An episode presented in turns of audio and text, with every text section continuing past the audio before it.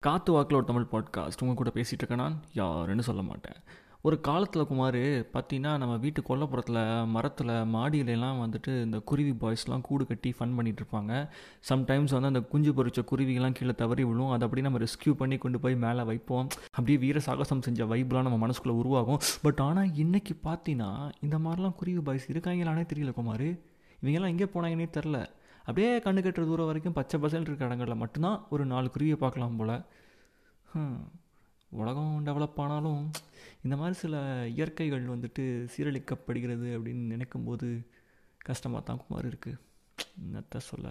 As I earlier mentioned இது வந்துட்டு completely random voice note set தான் இந்த ஷோ ஃபுல்லாக நீங்கள் வந்து ஸ்டாண்டர்ட்ஸ்லாம் எடுத்து பார்த்துட்டு வரக்கூடாது குமார். அவள் தான் நான் சொல்லிட்டேன்.